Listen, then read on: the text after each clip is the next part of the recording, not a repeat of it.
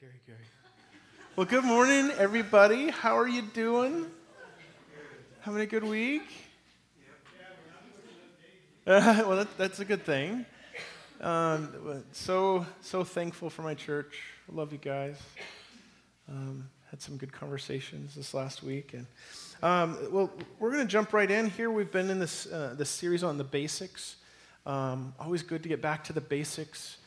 Anything that we do, play guitar, if you go for a run or a hike, sometimes it's good to go back to the basics. Go back to maybe some hikes that you've been on before, and you go through them, and you realize how far you've come.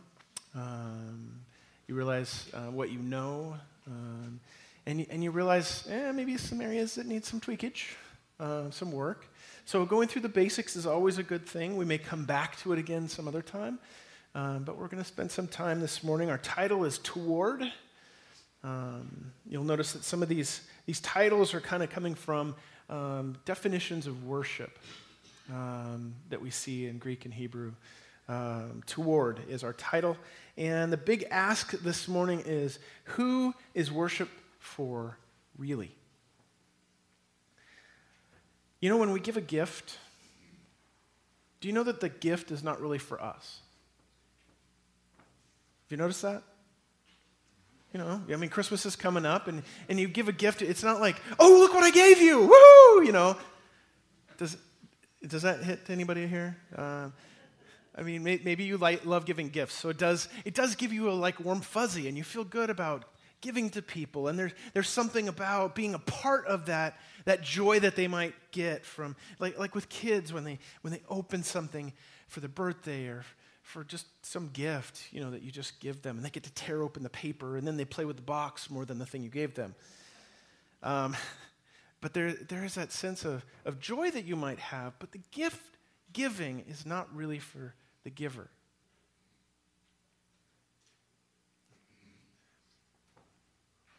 It's the joy of giving, yes, but the gift is not for the giver. That's what I meant. This really translates when we look at the gifts that are given to the body.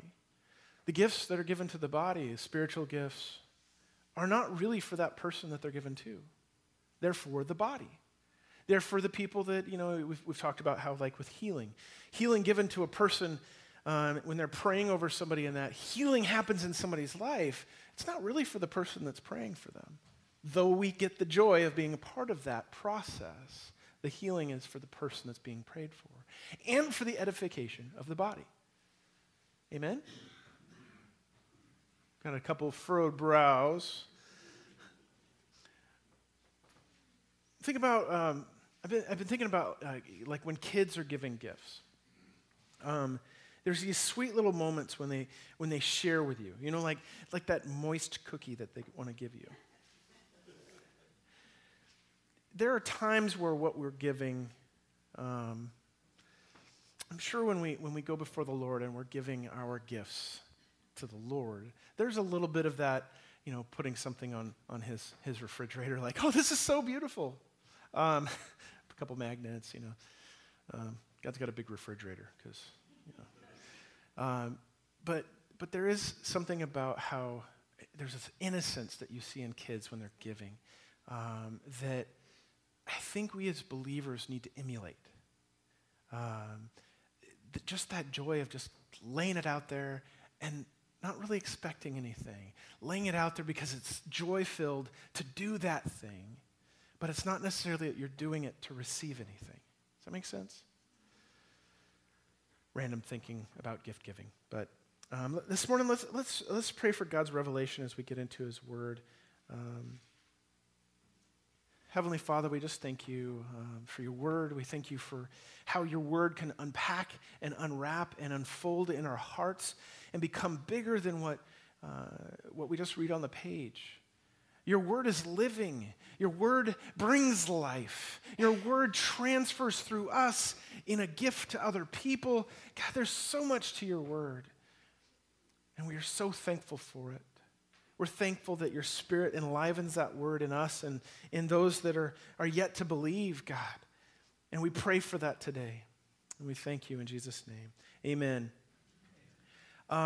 I've heard people say this before, and there's nothing biblical to this necessarily, but when people say they have a life verse, have you heard that before? They have a verse that they kind of, they hold on to and say yes and amen, and that's, I'm going to hold on to that as a promise for me, or as something for my life. Like Kelly would be Romans 1:8, and you want to chime in? Nope. Was that the right one? Yeah. And in Romans 1:8, it talks about how for is the power of God and to all those that believe. Look it up. At the moment, my brain's just flighting on me. I have a couple, though. And one's probably some of yours. Jeremiah 29:11 is one of mine. And yeah. But the other one that's one of mine is I kind of consider it like my focus for worship. And it's Romans 12:1-2, this lifestyle that we live. I guess that's maybe a better way to put it. It is talking about worship, but it's talking about this lifestyle. It says, I appeal to you, therefore, brothers. And that can read brothers and sisters. The actual original has kind of a gender-neutral meaning, but they do translate it as brothers. So it's brothers and sisters. I appeal to you, therefore, brothers and sisters, by the mercies of God, to present your bodies as a living sacrifice, holy and acceptable to God, which is your spiritual worship. Do not be conformed to this world, but be transformed by the renewal of your mind, that by testing you may discern what is the will of God, what is good and acceptable and perfect. This section of Romans is a response to the immense grace that's displayed for the first 12 chapters of this letter of Paul. There's this immense grace, and it's this response to that grace that's brought about. And our first point this morning is we worship God because of his mercy. We worship God because of his mercy. When we identify that mercy being given to us, it does something in us. That gift being given to us does something in us.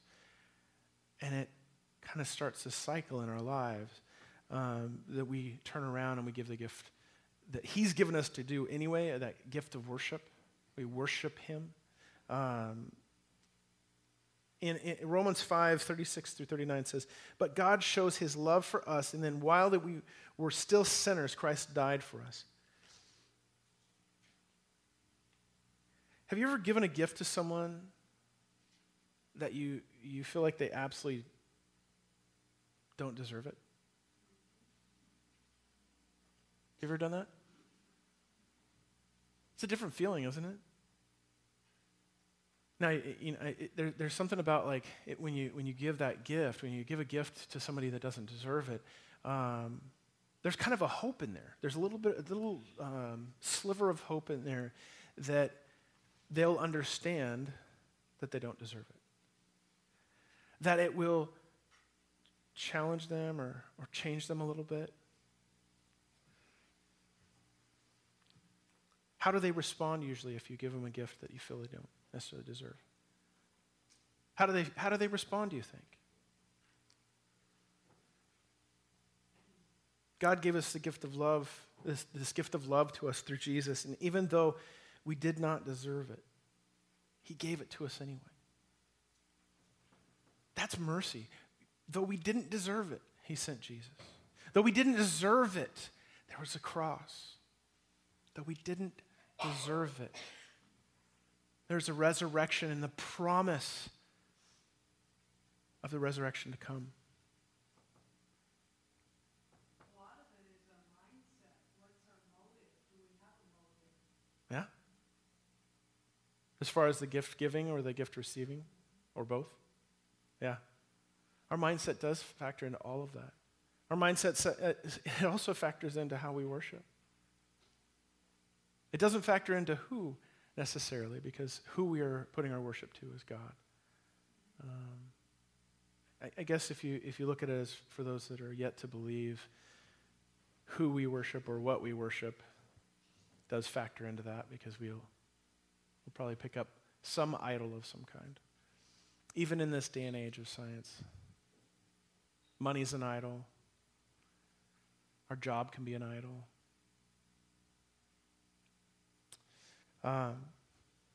But if you really look at it, like Psalm 51 says this, for you will not delight in sacrifice, or I would give it. You will not be pleased with a burnt offering. The sacrifices of God are a broken spirit, a broken and contrite heart. O God, you do not despise. So I guess in some respects, we give a, when I say giving a gift of worship, it's not like that puts us in some really, oh, look at us, we're giving this gift of worship. But there is a sense that God gave us the abilities to do this so that we can turn around and give them back. And that's a gift, yes? If you give something to someone, it's a gift. And there are moments in Scripture where it talks about this aroma that comes up to Him.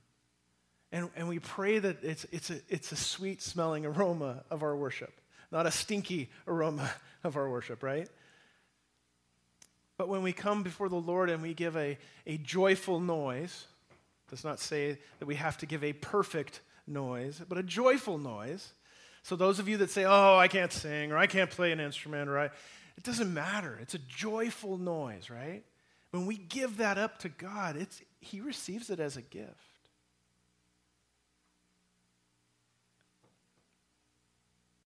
Our sacrifice, our tithe, and all of that are worth nothing without a broken and contrite heart. A heart that recognizes that we don't deserve the mercy that we've been given. And yet, it's been given. And yet, He loves us. And yet, Jesus. So powerful.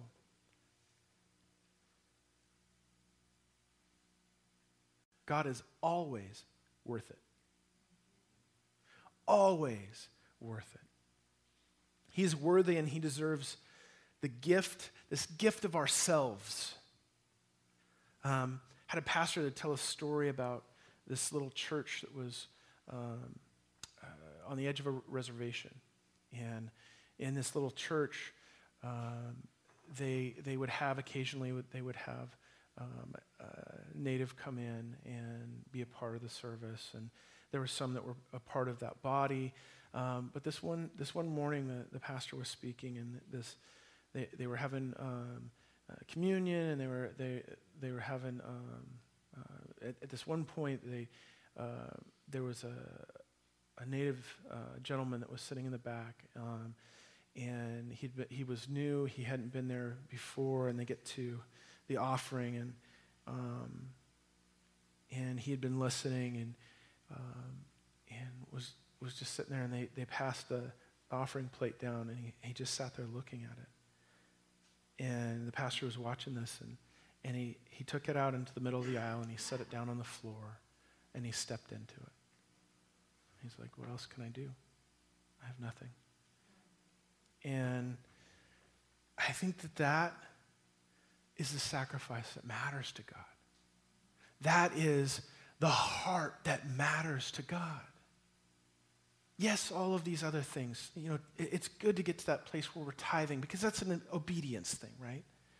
It's good to get to that place where we're singing at the top of our lungs and, if we raise our hands or if we help the needy, if we go and feed people at Lighthouse or we pack these lunches for these kids at the schools. Those are all great, important things. But if our heart is not in that place of contrite brokenness,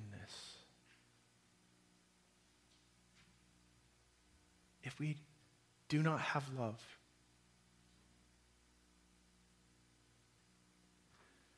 all of ourselves.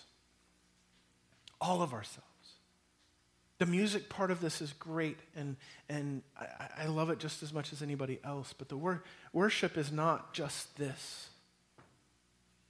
Worship is not just slides and the guitar and the piano and Christmas trees and lights and we could stand out on a parking lot and join hands and sing, I exalt thee, with no instruments and with a contrite heart, it is going to be that sweet aroma to God.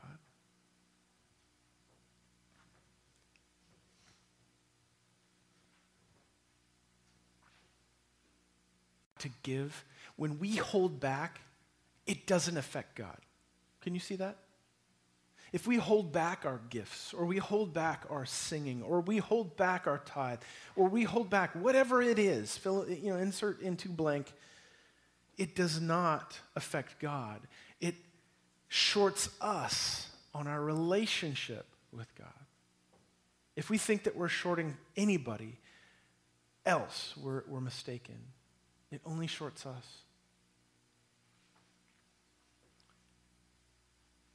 A very basic view of this is the marriage relationship. We see the marriage relationship in Scripture a lot, and it talks about the body, being the bride of Christ.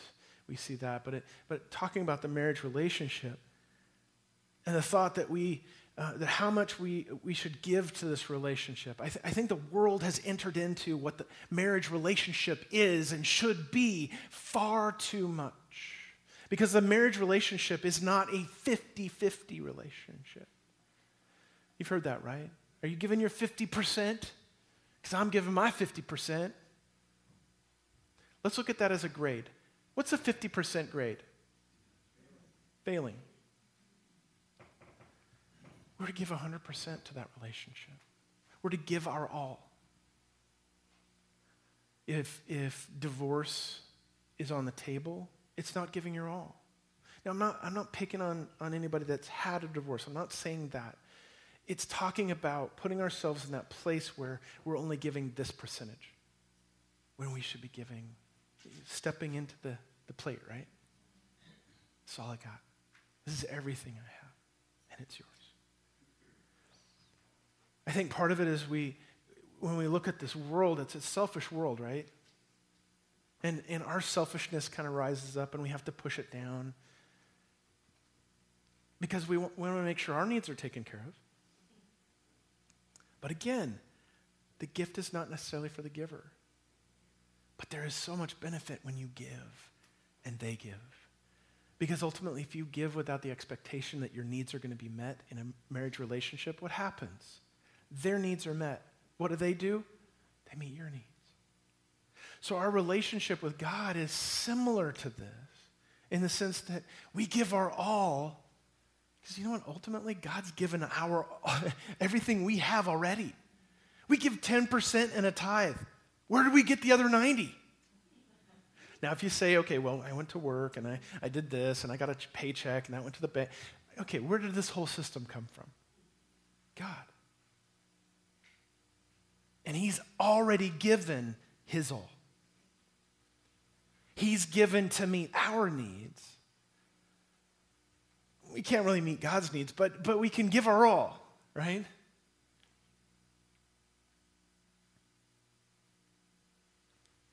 Exponential relationship.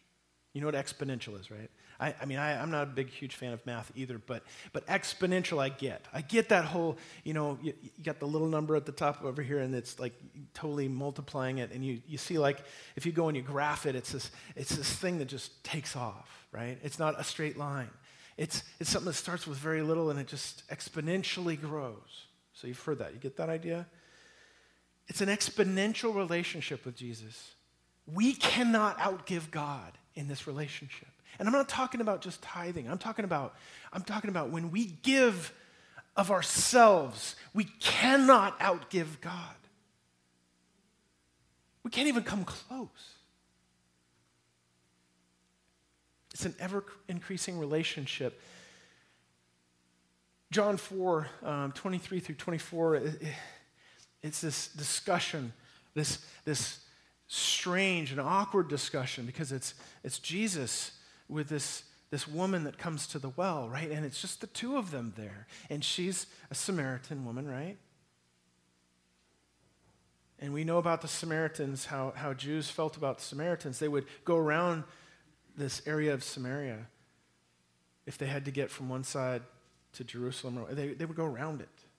They would not go through unless it was really necessary. And they're in her town, and he's sitting here talking to her, and she's like surprised and shocked. What? You're a Jew and you're talking to me?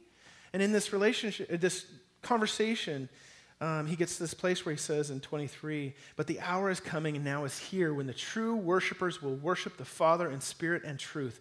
For the Father is seeking such people to worship him.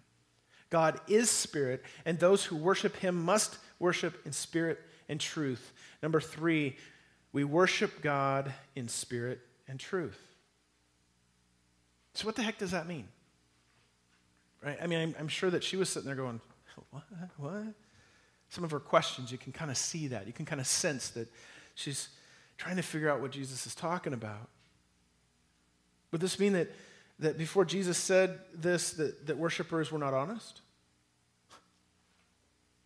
I mean, is that the case, or is it just exemplifying something that we weren't getting? Was it because the Spirit had not been poured out? I don't think so. Truth is more about a heart. It's more about the heart than ritual. The people of God would be more about ritual and less about relationship. Less about the relationship with God, the God that loved them. Ritual had gotten to that place where it mattered more. Sincerity might be the word we would understand better than honesty. Being sincere, being authentic. Are you sincere with your worship of God? Are you authentic? Are you who you are?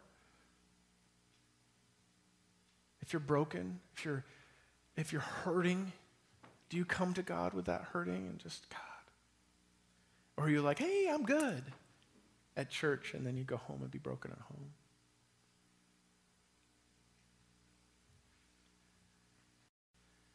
The world is really good at masks. And unfortunately, the church has gotten really good at it too. And to be honest, this is the best place in koinonia, in fellowship,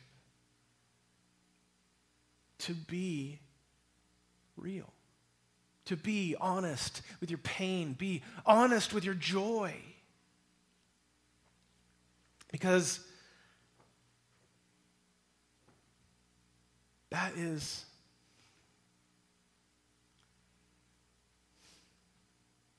if we're broken and we're hurting, that's the only way that we can heal. If we're not honest about those things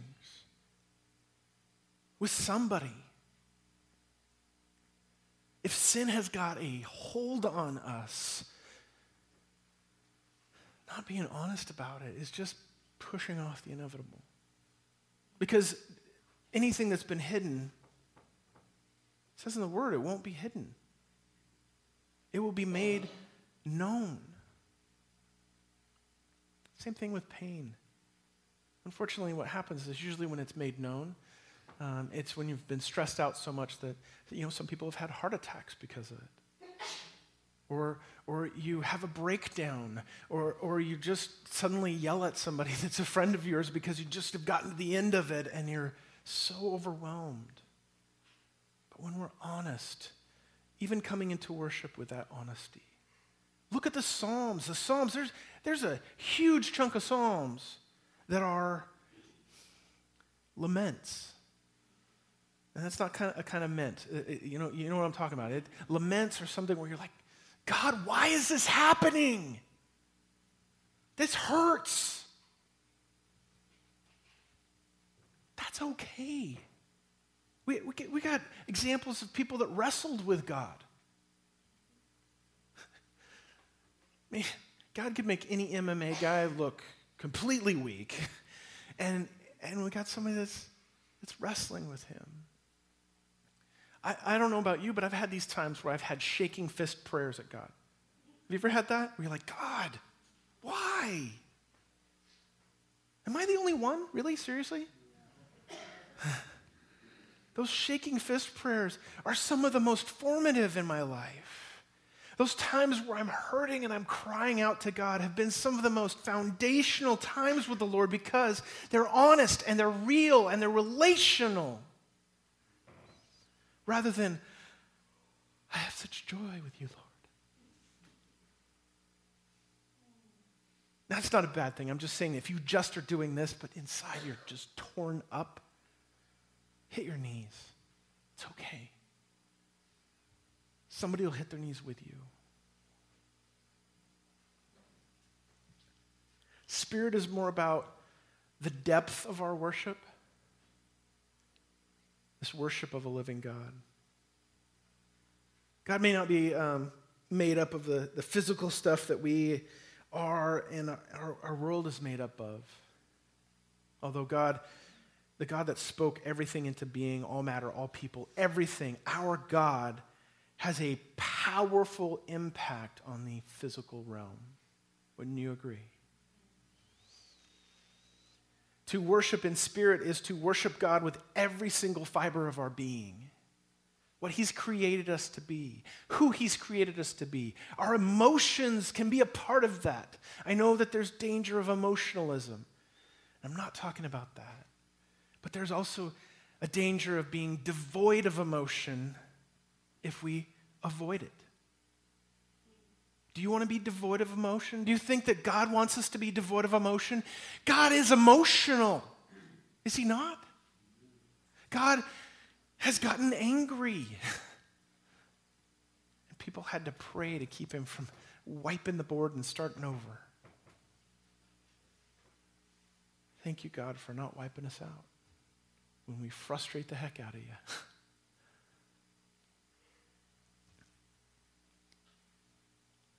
To worship him with our emotions, our physical being, our resources, our heart, our mind, our focus, and everything else that can be presented toward. That's why the idea of this worshiping toward, proskuneo, Greek word for that is translated sometimes into worship or praise, is this idea of prostrating. But it also, one of the words in there is, one of the phrases in there is to kiss. And that's also where you get that toward.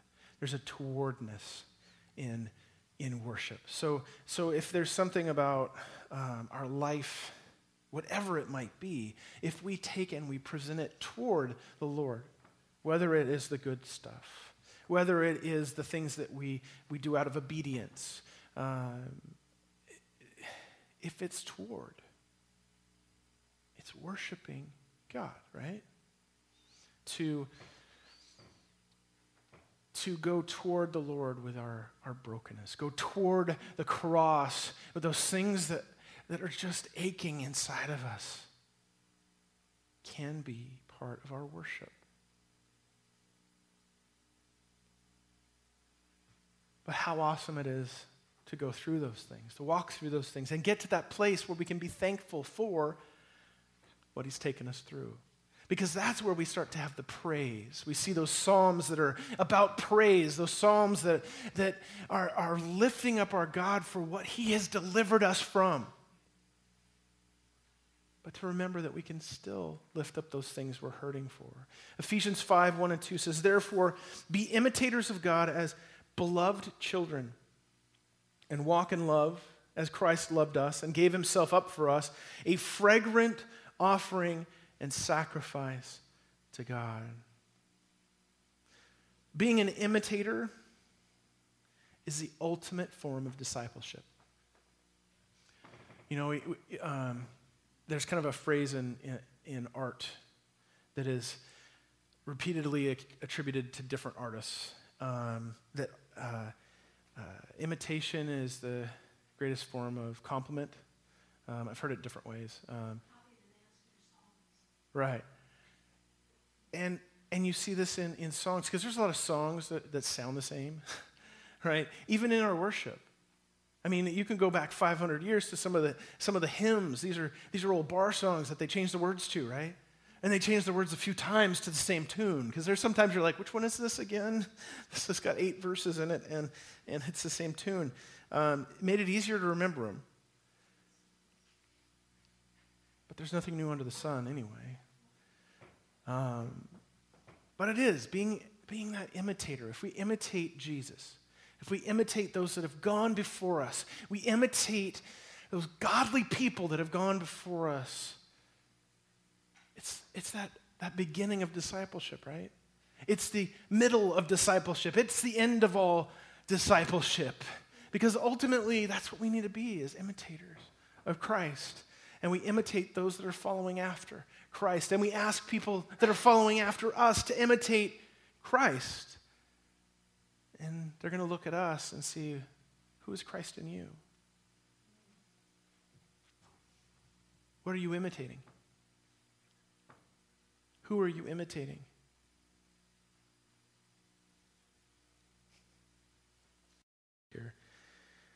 There's an old Jewish saying about that a student of a particular rabbi that desires to learn everything they can should follow so closely that rabbi that they are covered in the dust of their rabbi.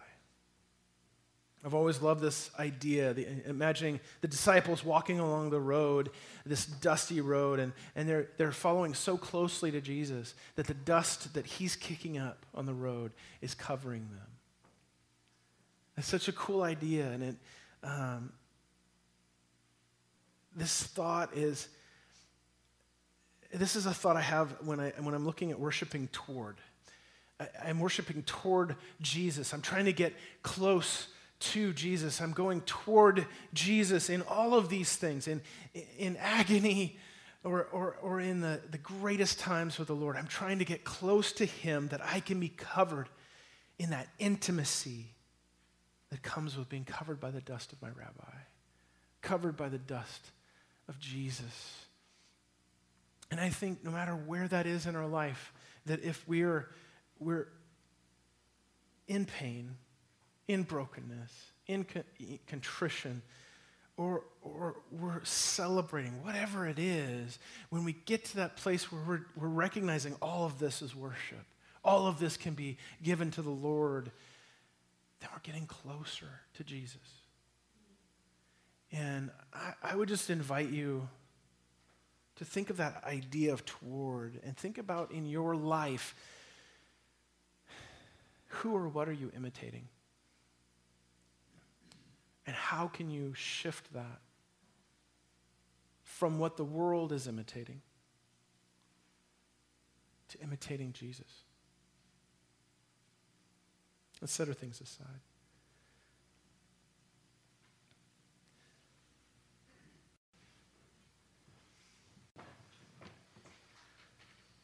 Heavenly Father, we just thank you. We praise you for who you are to us.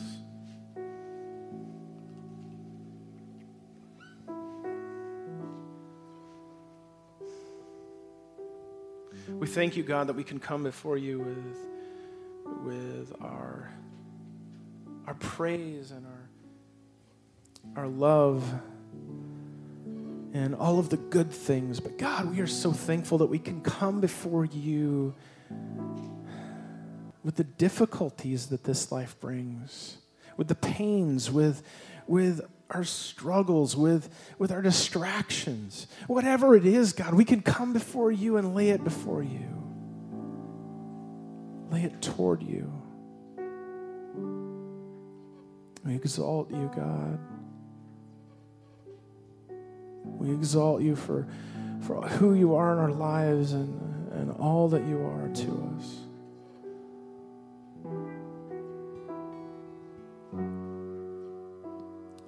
Thank you.